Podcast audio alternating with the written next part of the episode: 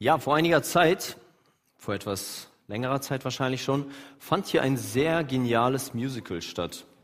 Ich denke, ihr könnt euch erinnern an Martin Luther, äh, an Martin Luther, genau, an Luther und äh, die Reformation.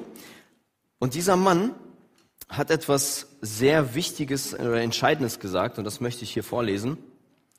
Er sagte, ich habe nur gelehrt, gepredigt und über Gottes Wort geschrieben sonst habe ich nichts getan. Und während ich schlief oder wittenbergisches Bier mit meinen Freunden Philipp und Amsdorf trank, schwächte das Wort das Papsttum, wie kein Fürst oder König es je vorher geschafft hatte. Ich tat nichts, das Wort tat alles. Das Thema heute dieser Predigt lautet, wenn's mal kracht, biblischer Umgang mit Gemeindeproblemen. Und du fragst dich jetzt sicherlich, ja, was hat dieses Zitat von Luther mit diesem Thema zu tun? Da musst du mir jetzt ein bisschen Zeit geben und ich möchte dir erklären, was es damit zu tun hat und was man tun kann, wenn es denn mal kracht und was, für, was man mit Problemen in der Gemeinde machen kann. Und da möchte ich mit euch einen Text lesen aus Apostelgeschichte, Kapitel 6, die Verse 1 bis 7. Und bevor wir das lesen, muss ich einmal kurz einführen, um zu erklären, wo wir uns da gerade befinden. Es ist so, dass es die Zeit ist, wo Jesus schon auferstanden ist von den Toten. Er wurde gekreuzigt, ist auferstanden, ist zu seinen Jüngern gegangen und hat ihnen gesagt, hey, hört auf euch zu verstecken, geht zu den Menschen und predigt das Evangelium. Und ihr werdet Kraft empfangen durch den Heiligen Geist und werdet meine Zeugen sein. Und genau das passierte. Sie bekamen den Heiligen Geist. Sie konnten in verschiedenen Sprachen reden. Und dadurch haben sich sehr viele bekehrt. Es entstand eine große Gemeindebewegung, sehr viele Jünger, Christen, die Jesus nachfolgten. Und wir lesen jetzt in Kapitel 6 ab Vers 1 bis 7. Und ihr könnt hier mitlesen oder in eurer Bibel. In jenen Tagen aber, als die Zahl der Jünger wuchs, entstand ein Murren der Hellenisten gegen die Hebräer, weil ihre Witwen bei der täglichen Hilfeleistung übersehen wurden. Da beriefen die Zwölf die Menge der Jünger zusammen und sprachen, es ist nicht gut, dass wir das Wort Gottes vernachlässigen, um bei den Tischen zu dienen. Darum, ihr Brüder, seht euch nach sieben Männern aus eurer Mitte um, die ein gutes Zeugnis haben und voll Heiligen Geistes und Weisheit sind. Die wollen wir für diesen Dienst einsetzen. Wir aber wollen beständig im Gebet und im Dienst des Wortes bleiben. Und das Wort gefiel der ganzen Menge und sie erwählten Stephanus, einen Mann voll Glaubens und Heiligen Geistes, und Philippus und Prochorus und Nikanor und Timon und Parmenas und Nikolaus, einen Proselyten aus Antiochia. Diese stellten sie vor die Apostel und sie beteten und legten ihnen die Hände auf. Und das Wort Gottes breitete sich aus und die Zahl der Jünger mehrte sich sehr in Jerusalem. Auch eine große Zahl von Priestern wurde dem Glauben gehorsam.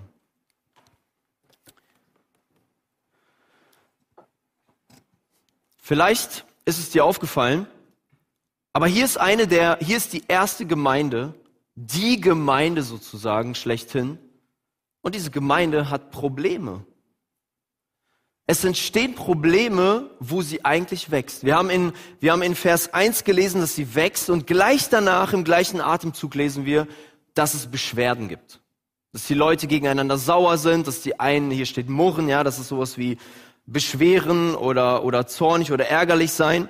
Und wir lesen sogar auch in Kapitel 5, also ein Kapitel davor, lesen wir in Vers 14, auch da steht, dass immer mehr Menschen hinzugetan wurden, die an den Herrn glaubten. Und dann lesen wir in Vers 17, es erhob sich aber der hohe Priester und sein ganzer Anhang, nämlich die Richtung der Sadduzäer. Sie waren voll Eifersucht und legten ihre Hände an die Apostel und brachten sie ins Gefängnis. Auch hier wieder Probleme. Und wenn wir den Text von heute weiterlesen, Kapitel 6, Vers 8, da ist die Rede von Stephanus, ein Mann voll Glaubens und Kraft, der Wundertat und große Zeichen.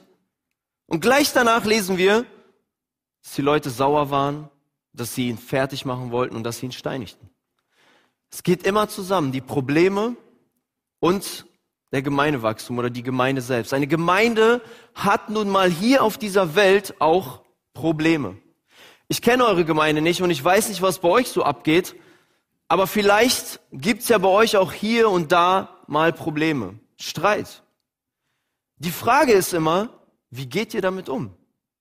Was macht ihr damit, um diese Probleme zu lösen? Und wir wollen uns natürlich auch angucken, was genau hier das Problem war. Ja, in der Gemeinde hier gab es Beschwerden von der einen Gruppe Gemeindemitglieder gegen die anderen. Denn da gab es anscheinend Juden, die hatten einen griechischen Background, einen Hintergrund, einen griechischen Hintergrund und einen jüdischen Hintergrund. Und die einen beschwerten sich, die, die Witwen der griechischen Kultur wurden beim Broteverteilen übersehen. Also man muss wissen, dass Witwen früher einfach schlecht versorgt waren. Ohne Mann hatten sie keinen Versorger. Also hat die Gemeinde gesagt, wir versorgen sie, wir verteilen Brote an sie. Und anscheinend wurden Witwen übersehen. Vielleicht auch einfach, weil es zu viele waren. Und jetzt gibt es da Stress. Es kracht. Wie geht die Gemeinde damit um? Und meinen ersten Punkt habe ich gerade hier schon gespoilert, ist viele Schultern tragen leichter. Das ist der erste Schritt, der hier gemacht wird. Und zwar lesen wir hier in Vers 2, da beriefen die zwölf, also das sind die Gemeindeleiter, die zwölf Apostel, die Menge der Jünger zusammen und sprachen, es ist nicht gut, dass wir das Wort Gottes vernachlässigen, um bei den Tischen zu dienen. Darum, ihr Brüder, seht euch nach sieben Männern aus eurer Mitte um, die ein gutes Zeugnis haben und voll heiligen Geistes und Weisheit sind. Die wollen wir für diesen Dienst einsetzen. Wir aber wollen beständig im Gebet und im Dienst des Wortes bleiben. Also die Gemeindeleitung sagt jetzt, okay, wir können Folgendes machen, wir können uns jetzt auch mit beim Brote verteilen beteiligen und dadurch das Ganze so ein bisschen entspannen. Aber dann entsteht ein Problem und zwar, wir können an unserer eigenen auf, eigentlichen Aufgabe gar nicht nachkommen. Wir würden sie vernachlässigen. Und die eigentliche Aufgabe der Gemeindeleitung und der Ältesten ist, die Gemeinde zu weiden und zu saftigem Gras zu führen. Und das ist das Wort Gottes. Die Ältesten sagen, wir müssen darauf achten, dass wir das Wort Gottes nicht vernachlässigen in unserer Gemeinde, dass wir den gesunde, gute Lehre bieten, damit unsere Schafe und wir selber gut zu essen haben. Aber wenn wir jetzt sehr viel Zeit investieren in diese Aufgaben, die sehr wichtig sind, dann könnte es sein, dass wir das vernachlässigen. Die Frage ist, wie läuft das bei euch in der Gemeinde? Wie ist es mit eurer Leitung und mit euch als Gemeinde? Da spreche ich beide Seiten an. Ist es so, dass eure Leitung vielleicht zu viel macht? Nicht, weil sie alles an sich reißt, sondern weil andere zu wenig machen?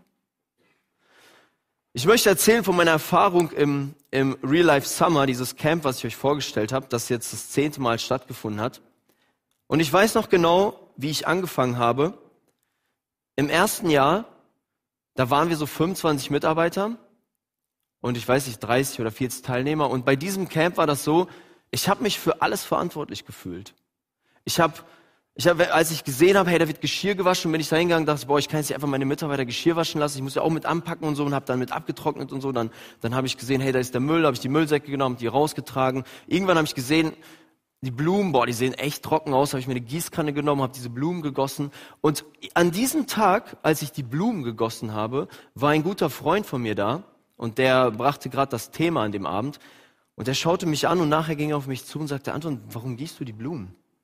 Ich sage, ja, die, die vertrocknen, wir müssen die Blumen gießen. Ich sage, dein Job ist hier, das Ganze zusammenzuhalten. Du hast die Hauptverantwortung. Du musst nicht die Blumen gießen. Ihr denkt jetzt, was für ein Depp. Aber das war für mich neu. Ich habe doch nie so ein Camp geleitet. Ich bin völlig grün hinter den Ohren da eingestiegen bin es wahrscheinlich immer noch. Und ich habe so viel zu lernen. Und da ist ein guter Freund von mir, der mir sagt, Anton, ganz, kein, kein Problem, du musst das nicht machen. Und so ähnlich stelle ich mir das hier vor und auch in jeder Gemeinde. Die Ältesten können natürlich auch beim Baueinsatz dabei sein. Sie können natürlich auch im Fegeteam sein und auch im Kaffeedienst. Aber es könnte das Problem entstehen, dass sie dann zu wenig Zeit haben, um das zu tun, wozu Gott sie eigentlich berufen hat. Und zwar die Gemeinde zu weiden und auf die Lehre zu achten. Für sie zu beten, für sie da zu sein, Seelsorge zu führen und so weiter und so fort, auf die Gemeinde zu achten, wie ein guter Hirte. Und deshalb ist meine Frage an dich heute Morgen, vielleicht als Ältesten, wo machst du zu viel? Und wo müsstest du Dinge abgeben?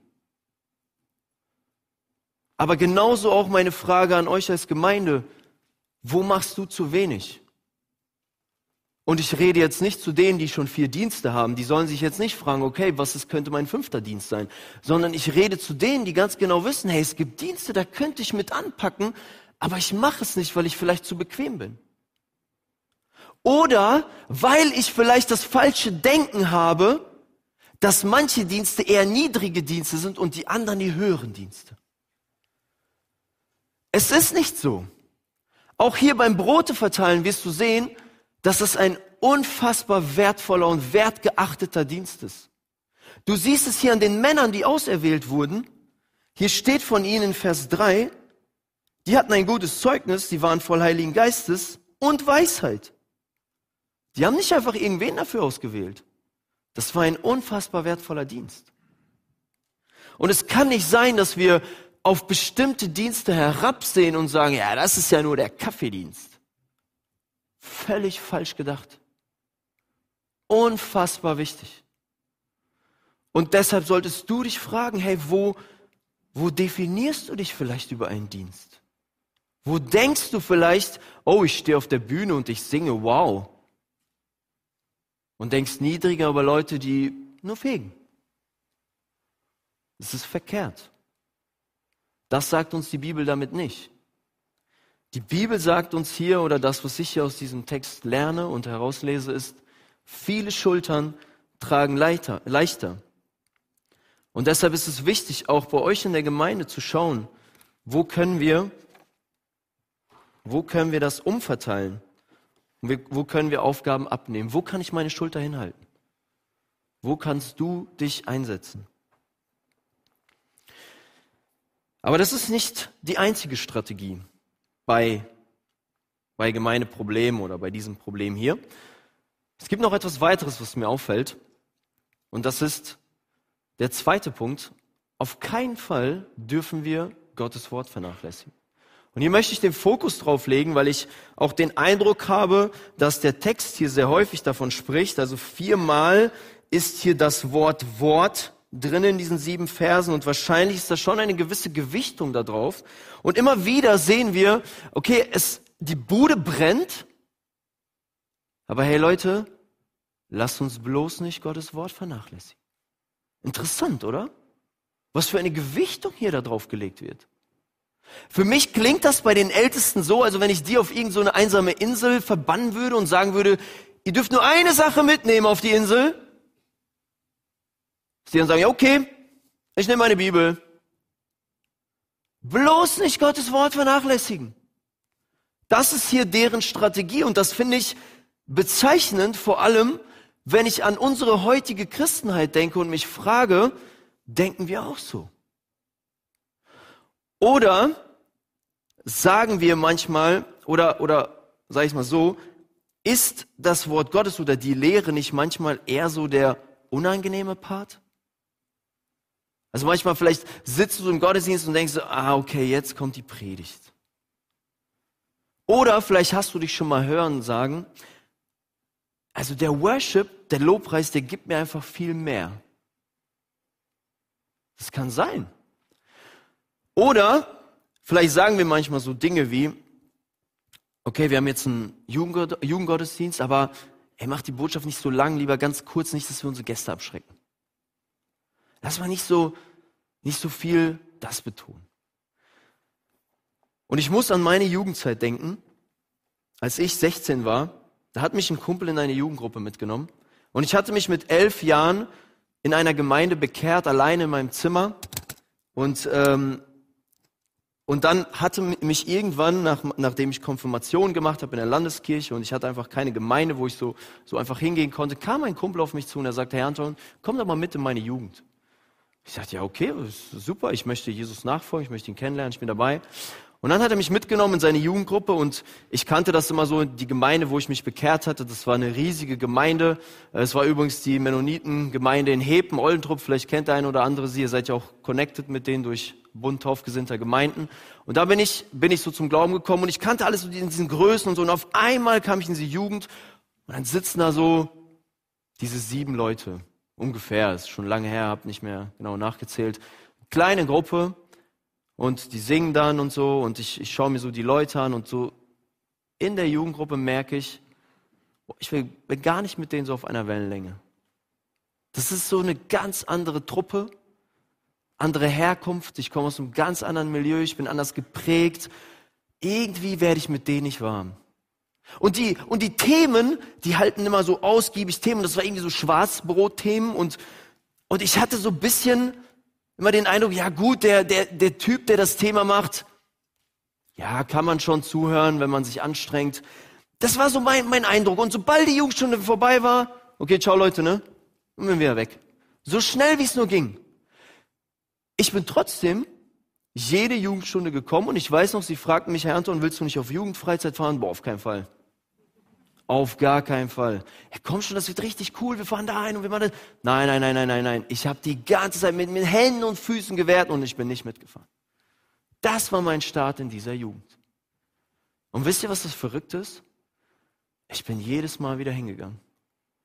Und es gab auch einen Grund, warum ich hingegangen bin. Ich hoffe, ich konnte euch deutlich machen, dass es weder die Leute waren, noch das Ambiente, noch die Musik, die gut war, aber ich verstehe nicht so viel von Musik, und so weiter und so fort, dass es damit nichts zu tun hatte.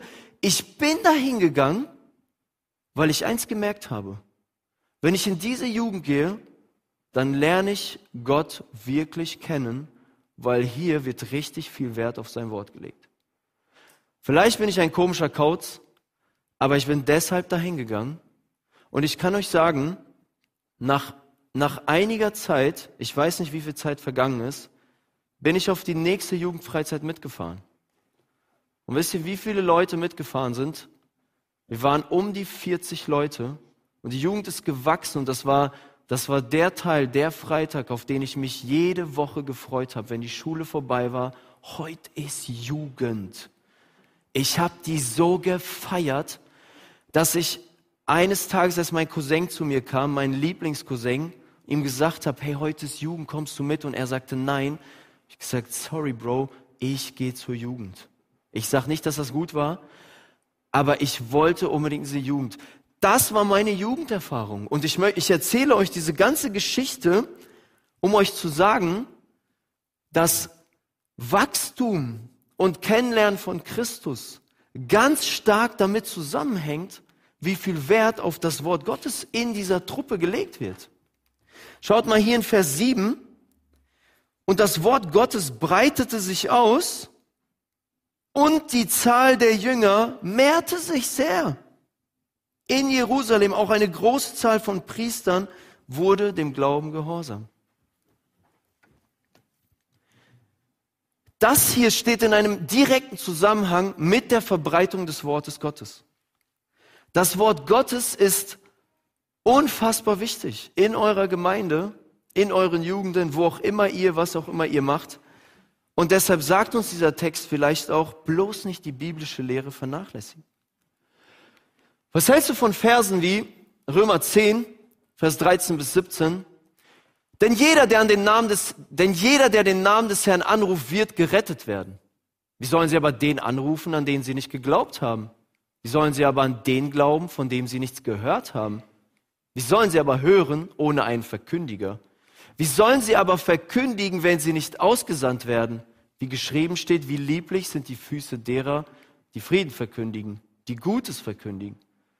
Aber nicht alle haben dem Evangelium gehorcht, denn Jesaja spricht, Herr, wer hat unserer Verkündigung geglaubt? Demnach kommt der Glaube aus der Verkündigung, die Verkündigung aber durch Gottes Wort. Ganz entscheidend, oder? die Verkündigung und das zum Glauben kommen, das ist so wichtig. Das Wort Gottes macht so einen Unterschied. Oder was sagst du zu Jesaja 55, Vers 10 und 11? Denn gleich wie der Regen und der Schnee vom Himmel fällt und nicht wieder dahin zurückkehrt, bis er die Erde getränkt und befruchtet und zum Grünen gebracht hat und dem Seemann Samen gegeben hat und Brot dem, der isst, genau so soll auch mein Wort sein, das aus meinem Mund hervorgeht. Es wird nicht leer zu mir zurückkehren, sondern es wird ausrichten, was mir gefällt und durchführen, wozu ich es gesandt habe. Wie können wir biblische Lehre oder das Wort Gottes beiseite schieben und andere Dinge hervorheben oder auf Kosten des Wortes betonen? Ich weiß, es könnte jetzt sein, dass manch einer hier aus dem Gottesdienst geht und sagt, okay, Anton hat heute gesagt, hey, Lobpreis und, und ein gutes Programm und, und Spiele, das ist alles nicht wichtig, nur die Predigt. Habe ich nicht. Okay, das habe ich nicht gesagt. Du könntest jetzt natürlich so denken, ich, aber was ich eigentlich sagen wollte, ist, hey Leute, achtet darauf, dass ihr guten, aktuellen, aktuelles Programm habt, dass ihr super Worship habt, dass ihr all das habt, unbedingt, aber bitte nicht auf Kosten des Wortes Gottes. Ich habe euch ein positives Beispiel aus meiner Jugend gebracht und ich möchte euch ein negatives Beispiel auch noch bringen, aber nicht, bitte versteht mich nicht falsch, um diese Menschen schlecht zu machen oder diese Kirchen, sondern einfach nur, um zu verdeutlichen. Okay, jetzt denken alle, boah, was kommt jetzt? Ich komme, wie gesagt, aus der Landeskirche. Ich habe da Konfirmation gemacht mit meinen 14 Jahren und ich habe jeden Gottesdienst besucht, so gut ich konnte. Und, und ich möchte etwas über oder ein Beispiel über die Landeskirchen bringen und auch hier eher über ihre Leitung, okay? Also nicht über jeden Landeskirchler sondern über ihre Leitung. Und das, was ich in der Landeskirche beobachte, ist, dass sie sehr viele Abstriche macht beim Wort Gottes. Dass sie sagt, hey, das ist alles nicht mehr so zeitgemäß. Wir wollen doch die Menschen erreichen. Da können wir doch nicht so genau auf Gottes Wort schauen. Und sie fängt an zu sagen, hey, wir trauen auch gleichgeschlechtliche Paare. Das ist für uns genauso Ehe wie das aus der Bibel, Mann und Frau. Ich weiß, dass die Landeskirche es jedem Religionslehrer schwer macht, Religionslehrer zu werden, wenn er an der Irrtumslosigkeit der Bibel festhält. Das weiß ich von meinen Freunden, die Theologie studieren an einer Universität. Sie macht es ihnen extrem schwer. Ich weiß, dass bibeltreue Hochschulen wie Brake oder Bonn keine staatliche Anerkennung finden, weil sie die Unfehlbarkeit der Bibel lehren, unter anderem deshalb. Und ich weiß aus meinem Religionsunterricht, dass mir beigebracht wurde, dass die Bibel nicht so wortwörtlich oder so ernst genommen werden sollte, wie ich das immer dachte. Und hier sehe ich dieses, hey, die Bibel schieben wir mal ein bisschen zur Seite, wir wollen gesellschaftsfähig sein. Wir wollen ja auch die Leute erreichen und wir wollen ja auch das machen. Und das finde ich sehr, sehr kritisch. Und das finde ich sehr schade und deswegen bringe ich dieses Beispiel. Und ich möchte auch provozieren und deshalb bringe ich einfach mal so ein Zitat. Manchmal bleibt Provokation hängen. Wir mussten die Kinder weggeben, der Hund war allergisch. Das ist so eine falsche Gewichtung. Das ist so verdreht und das ist für mich so ein bisschen, womit ich das vergleichen will. Ich weiß, dass es krass ist, aber das bleibt hängen und ich bin ja auch nicht hier, um zu streicheln. Ich möchte auch gerne provozieren. Und ich möchte uns einfach die Frage geben, hey, wo, wo legen wir die Bibel zur Seite und denken, dass wir damit die Menschen besser erreichen können? Mit unseren eigenen Ideen, mit unseren eigenen Methoden und Gedanken. Wo denken wir, dass wir Gemeinde bauen und nicht Gott durch sein Wort? Ich habe euch einen Zeitungsartikel mitgebracht und da werden Freikirchen verglichen mit Landeskirchen. Und auch hier bitte mit Vorsicht genießen. Ich will damit nicht sagen, dass alle Freikirchen so sind und alle Landeskirchen so. Bitte nicht, okay? Ich share sie nicht alle unter einen Kamm, über einen Kamm. Aber ich möchte euch diesen, diesen kurzen Abschnitt mal vorlesen aus der NW vom 7. Februar 2018 wohlgemerkt aus Bielefeld. Edwin Schulz hat eine frohe Botschaft zu verkündigen. 120 Gottesdienstbesucher kommen Sonntag für Sonntag in die freikirchliche Philippuskirche. Obwohl wir nur eine kleine Gemeinde mit 150 Mitgliedern sind, sagt der Pastor. Fast alle sind immer da. In anderen Freikirchen Bielefelds ist es ähnlich. Zudem wachsen sie um drei bis vier Prozent pro Jahr, sagt Schulz. Irgendetwas müssen sie richtig und anders machen in diesen Zeiten schrumpfender Amtskirchen. In den Freikirchen sind am Wochenende mehr Gottesdienstbesucher als in den evangelischen und katholischen Kirchen zusammen, sagt Heinrich Baumann von der Evangelischen Allianz Bielefeld. Im Gegensatz dazu verschwinden mehr und mehr Amtskirchen, also Landeskirchen aus dem Stadtbild. Andere sind sonntags weitgehend leer. Selbst bei den traditionell treueren Katholiken lässt die Gottesdienstbesucherquote merklich nach. Der evangelische Kirchenkreis verzeichnet einen durchschnittlichen Mitgliederschwund von 1,5 Prozent pro Jahr. Von 2007 bis 2017 sank die Zahl von knapp 110.600 auf gut 96.300. Warum lese ich euch das vor? Ich möchte diesen Zusammenhang darstellen. Das ist jetzt meine Beobachtung. Okay? Das, nimm das als meine Beobachtung. Aber obwohl, obwohl die Landeskirchen sagen, hey, nicht so ernst nehmen mit dem Wort Gottes, wir wollen doch Gesellschaft, wir wollen die Menschen erreichen, Komischerweise verlieren sie ihre Mitglieder. Erreichen sie doch nicht die Menschen? Wusstet ihr, dass euer Gebäude mal der Landeskirche gehört hat? Was ist mit den anderen Kirchen in Esbekamp? Sie müssen die verkaufen. Versteht ihr, was für eine Entwicklung das ist? Und ich erzähle das auch, um zu warnen. Ich sage das nicht, damit wir uns auf die Schulter klopfen, wie coolen Freikirchen laufen, gar keinen Fall. Und es gibt Freikirche, die machen das vielleicht ähnlich. Ich möchte euch motivieren und sagen, Leute, glaubt ihr noch, dass das Gottes unfehlbares Wort ist? Dass es absolute Autorität für uns ist und dass es mehr als nur ein Buch ist? Weil da Gott selber redet.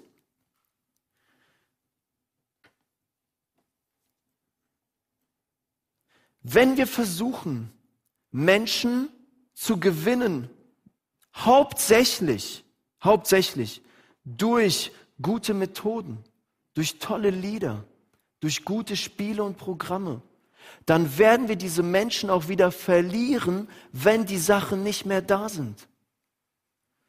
Ich verdeutliche es mal mit, mit einer Geburtstagsfeier, die ich mal hatte und wo ich zehn Kumpels eingeladen habe, nach Nienburg in eine Sauna zu fahren, an der Weser, wo es Schaschlik gab und Volleyball.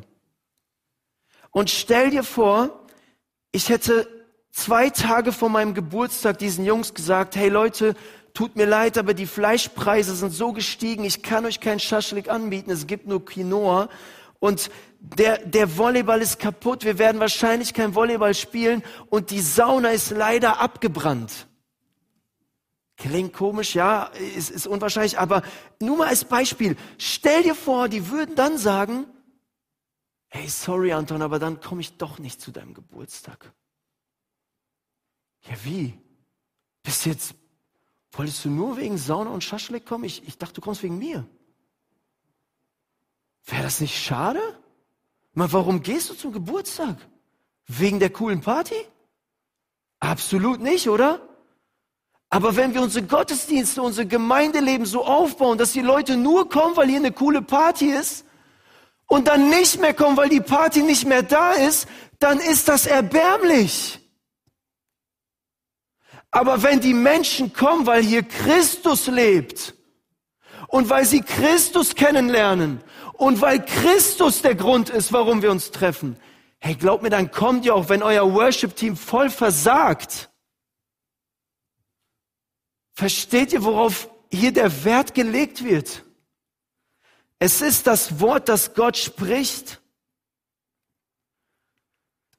Ein Mann, den ich sehr schätze, sagte mal, ich glaube, die größte Schwäche der heutigen Gemeinde besteht darin, dass fast keiner daran glaubt, dass Gott seine Kraft in die Bibel investiert.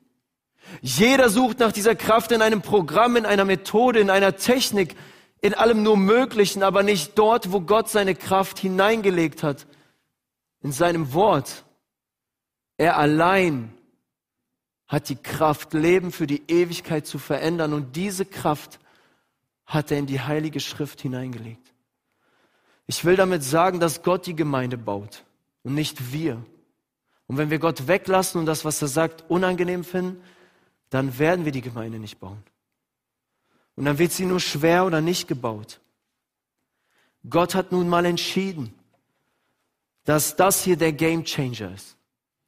dass das hier das ist, was, was Veränderung schenkt. Und je mehr wir das zuklappen und sagen, nee, ist nicht, umso mehr werden wir die Konsequenzen spüren. Ich hoffe, ich konnte das durch meine Positiv- und Negativbeispiele ein bisschen deutlich machen. Ich schließe diesen Punkt mit 2. Timotheus 3, Vers 16 und 17 und ich finde es so genial, was dieser Vers sagt. Denn alles, was in der Schrift steht, ist von Gottes Geist eingegeben, auch die unangenehmen Dinge, Leute, die nur deshalb unangenehm sind, weil unsere Gesellschaft anders tickt. Und dementsprechend groß ist auch der Nutzen der Schrift. Sie unterrichtet in der Wahrheit. Sie deckt Schuld auf, sie bringt auf den richtigen Weg und erzieht zu einem Leben nach Gottes Willen. So ist also der, der Gott gehört und ihm dient, mit Hilfe der Schrift allen Anforderungen gewachsen. Er ist durch sie dafür ausgerüstet, alles zu tun, was gut und richtig ist. Well, lass dir das mal auf der Zunge zergehen. Und ich komme zum letzten Punkt. Das Beste oder die Reste. Hast du dir mal die Männer hier angeschaut, die erwähnt werden? In Vers 5, ich lese nochmal, und das Wort gefiel der ganzen Menge und sie erwählten Stephanus, einen Mann voll Glaubens und Heiligen Geistes, und Philippus und Prochorus und Nikanor und Timon und Parmenas und Nikolaus, ein Proselyten aus Antiochia. Wenn du auf ihre Namen achtest, wirst du feststellen, dass das keine typisch jüdischen Namen sind. Die haben eine andere Endung, die klingen anders. Das ist mehr, mehr aus dem Kontext griechische Kultur geprägt. Und wir haben ja am Anfang gelesen, dass das die Gruppe von Leuten war, die sich beschwert hatte. Ich sage nicht, dass diese Männer sich beschwert haben, sondern das war die Gruppe, die Witwen, die wurden übersehen. Und jetzt sind da die Männer, die mit anpacken, sind die Typen aus dieser Gruppe. Ich nehme mir mal die Freiheit raus, hier eine Beobachtung einfach rauszuhauen. Die Leute, die meckern, packen mit an. Und meine Frage an dich heute Morgen ist, da wo du meckerst über deine Gemeinde, wo packst du mit an? Meckern, das ist der leichteste Job auf der Welt. Hier läuft alles so schlecht. Ach ja? Wo packst du denn mit an? Ich habe mal so eine Postkarte gesehen Fand ich richtig cool, weißt du, da ist der Human Resources Manager, der Logistik Manager, Security Manager, Project Manager und da ist einfach Horst. Verstehst du, der, der buddelt. Ey, und so simpel und plump wie diese Karte ist, ja. Weißt du, manchmal benehmen wir uns alle wie diese Manager, aber wer packt mit an? Wer nimmt denn mal die Schaufel in der Hand und hört auf rumzumotzen? Das ist eine, was mir hier zu den Leuten einfällt oder, oder was ich beobachtet habe. Vielleicht ist das auch gar nicht so sehr, was du hier rauslesen würdest. Aber das andere ist, was es für Männer sind. Ich kann dir nicht sagen, ob ihr Job jetzt war, die Brote einfach zu verteilen oder das Ganze zu managen und zu, zu koordinieren. Das weiß ich nicht. Dafür gibt mir der Text zu wenig Infos. Aber hier steht in Vers 3, seht euch nach sieben Männern aus eurer Mitte um, die ein gutes Zeugnis haben, die voll Heiligen Geistes und Weisheit sind. Und dann steht in Vers 5, und sie erwähnten Stephanus, einen Mann voll Glaubens, voll Heiligen Geistes. Hey, ich sagte ja vorhin schon, das sind, das sind wundervolle Männer. Die werden für diesen Dienst eingesetzt. Was für eine Qualität, oder? Wer muss Brote verteilen? Leute, die die voll mit Christus unterwegs sind. Und für mich spiegelt das eine Wertschätzung der Gemeinde wider. Was für eine Wertschätzung gegenüber der Gemeinde wird hier gezeigt. Hey, das sind unsere Witwen. Die brauchen uns. Lass uns den Dienst gut machen. Lass uns von Herzen dienen. Lass uns diese Gemeinde hochachten, weil Christus das tut. Ich weiß nicht, ob dir bewusst ist, aber Christus ist für die Gemeinde gestorben. Er sagt, das ist meine Braut. Hey, das ist doch das, das Schönste, was man zu, zu, zu jemandem sagen kann. Du bist meine Braut, du bist, du bist meine Frau. Ich, ich sorge dafür, dass ich werde dich, ich werde dich, äh, ich werde dich fördern. Ich werde dafür sorgen, dass du dich entwickelst, dass du schön bist, dass du all das bekommst, was du brauchst. Ich werde dich hochhalten und auf Händen tragen. Du bist meine Braut. Ich gebe mein Leben für dich. Hey, wie ist deine Einstellung zu deiner Gemeinde? Zu deiner lokalen Gemeinde? Nicht zu der weltweiten. Auch dazu, aber vor allem zu deiner lokalen. Hier die EFE. Wie stehst du dazu? Sagst du, nee, da packe ich nicht mit an, da ist der und der und den finde ich doof? Ganz ehrlich, wenn Jesus so gehandelt hätte, wäre er nicht für uns gestorben. Er ist für eine unvollkommene Braut gestorben, um sie vollkommen zu machen. Er hat sein Leben gegeben für Menschen, die ihm nichts dafür gegeben haben. Und das muss ich hier erwähnen, das ist, das ist das Evangelium und durch das Evangelium wollen wir Dienste machen, nicht weil wir müssen, nicht weil wir, oh, ich armer Christ, ich musste in die Gemeinde, sondern weil Jesus sie wertschätzt und weil er so viel gegeben hat und weil wir sagen, boah, Hammer, ich will die Gemeinde auch lieben. Und ich will ihr mein Bestes geben. Ich will mich für sie einsetzen. Ich will, ich will für sie da sein. Ich sehe die Witwen. Ich sehe die Kinder. Ich sehe die Leute, die Hilfe brauchen. Wusstest du, dass als Saulus, da hieß er noch Saulus, die Gemeinde verfolgt hat, da hat Jesus ihn aufgehalten und hat nicht gesagt, Saulus, warum verfolgst du meine Gemeinde? Er hat gesagt, warum verfolgst du mich? Ja, da kriege ich Gänsehaut. So eine Identifikation mit seiner Gemeinde, mit ihren Fehlern, mit ihren Problemen, mit allem, wo es kracht. Jesus liebt seine Gemeinde. Und wenn du das nicht tust, dann musst du Buße tun. Und da muss ich mir auch, mir das auch selber predigen. Wo ist unsere Liebe für unsere Gemeinde? Und vielleicht ganz praktisch, hey, wie viel investierst du in alle möglichen Dinge? Vielleicht auch zum Beispiel in, dein, in deinen Job, was super wichtig ist, mach das, bitte, ich will es nicht schlecht machen. Aber wie viel investierst du in die Gemeinde? Wir, wir machen unseren Job auf der Arbeit, wir fahren zu Fortbildungen, wir machen, wir, wir, wir gehen zu irgendwelchen Seminaren, wir lesen uns dies und jenes durch. Was ist, wenn mal so ein Seminar am Samstag stattfindet in der Gemeinde? Kommst du dann auch? Was ist mit Gemeindebibeltraining aus Espekamp? Bist du dabei? Wenn du es könntest? Wie viel Zeitaufwand? Und auch hier bitte, ich, ich rede nicht wieder zu den Leuten, die schon mit vier Diensten und umherlaufen und so. Du verstehst mich, glaube ich. Die Gemeinde ist so wertvoll, ja. Und deshalb, deshalb holen sie so, solche Männer. Ich fasse zusammen.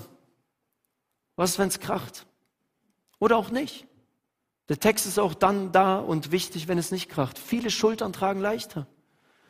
Überleg dir heute, wo kannst du unterstützen? Wo kannst du mit dabei sein? Lass uns auf keinen Fall Gottes Wort vernachlässigen. Lass uns nicht so naiv sein und denken, wir brauchen es nicht. Wir machen das mit unseren coolen Mitteln. Machen wir nicht. Und das Letzte, das Beste oder die Reste, was hast du für die Gemeinde Christi? Möge der Herr uns damit segnen und eure Gemeinde. Und ich möchte dafür beten. Lasst uns aufstehen.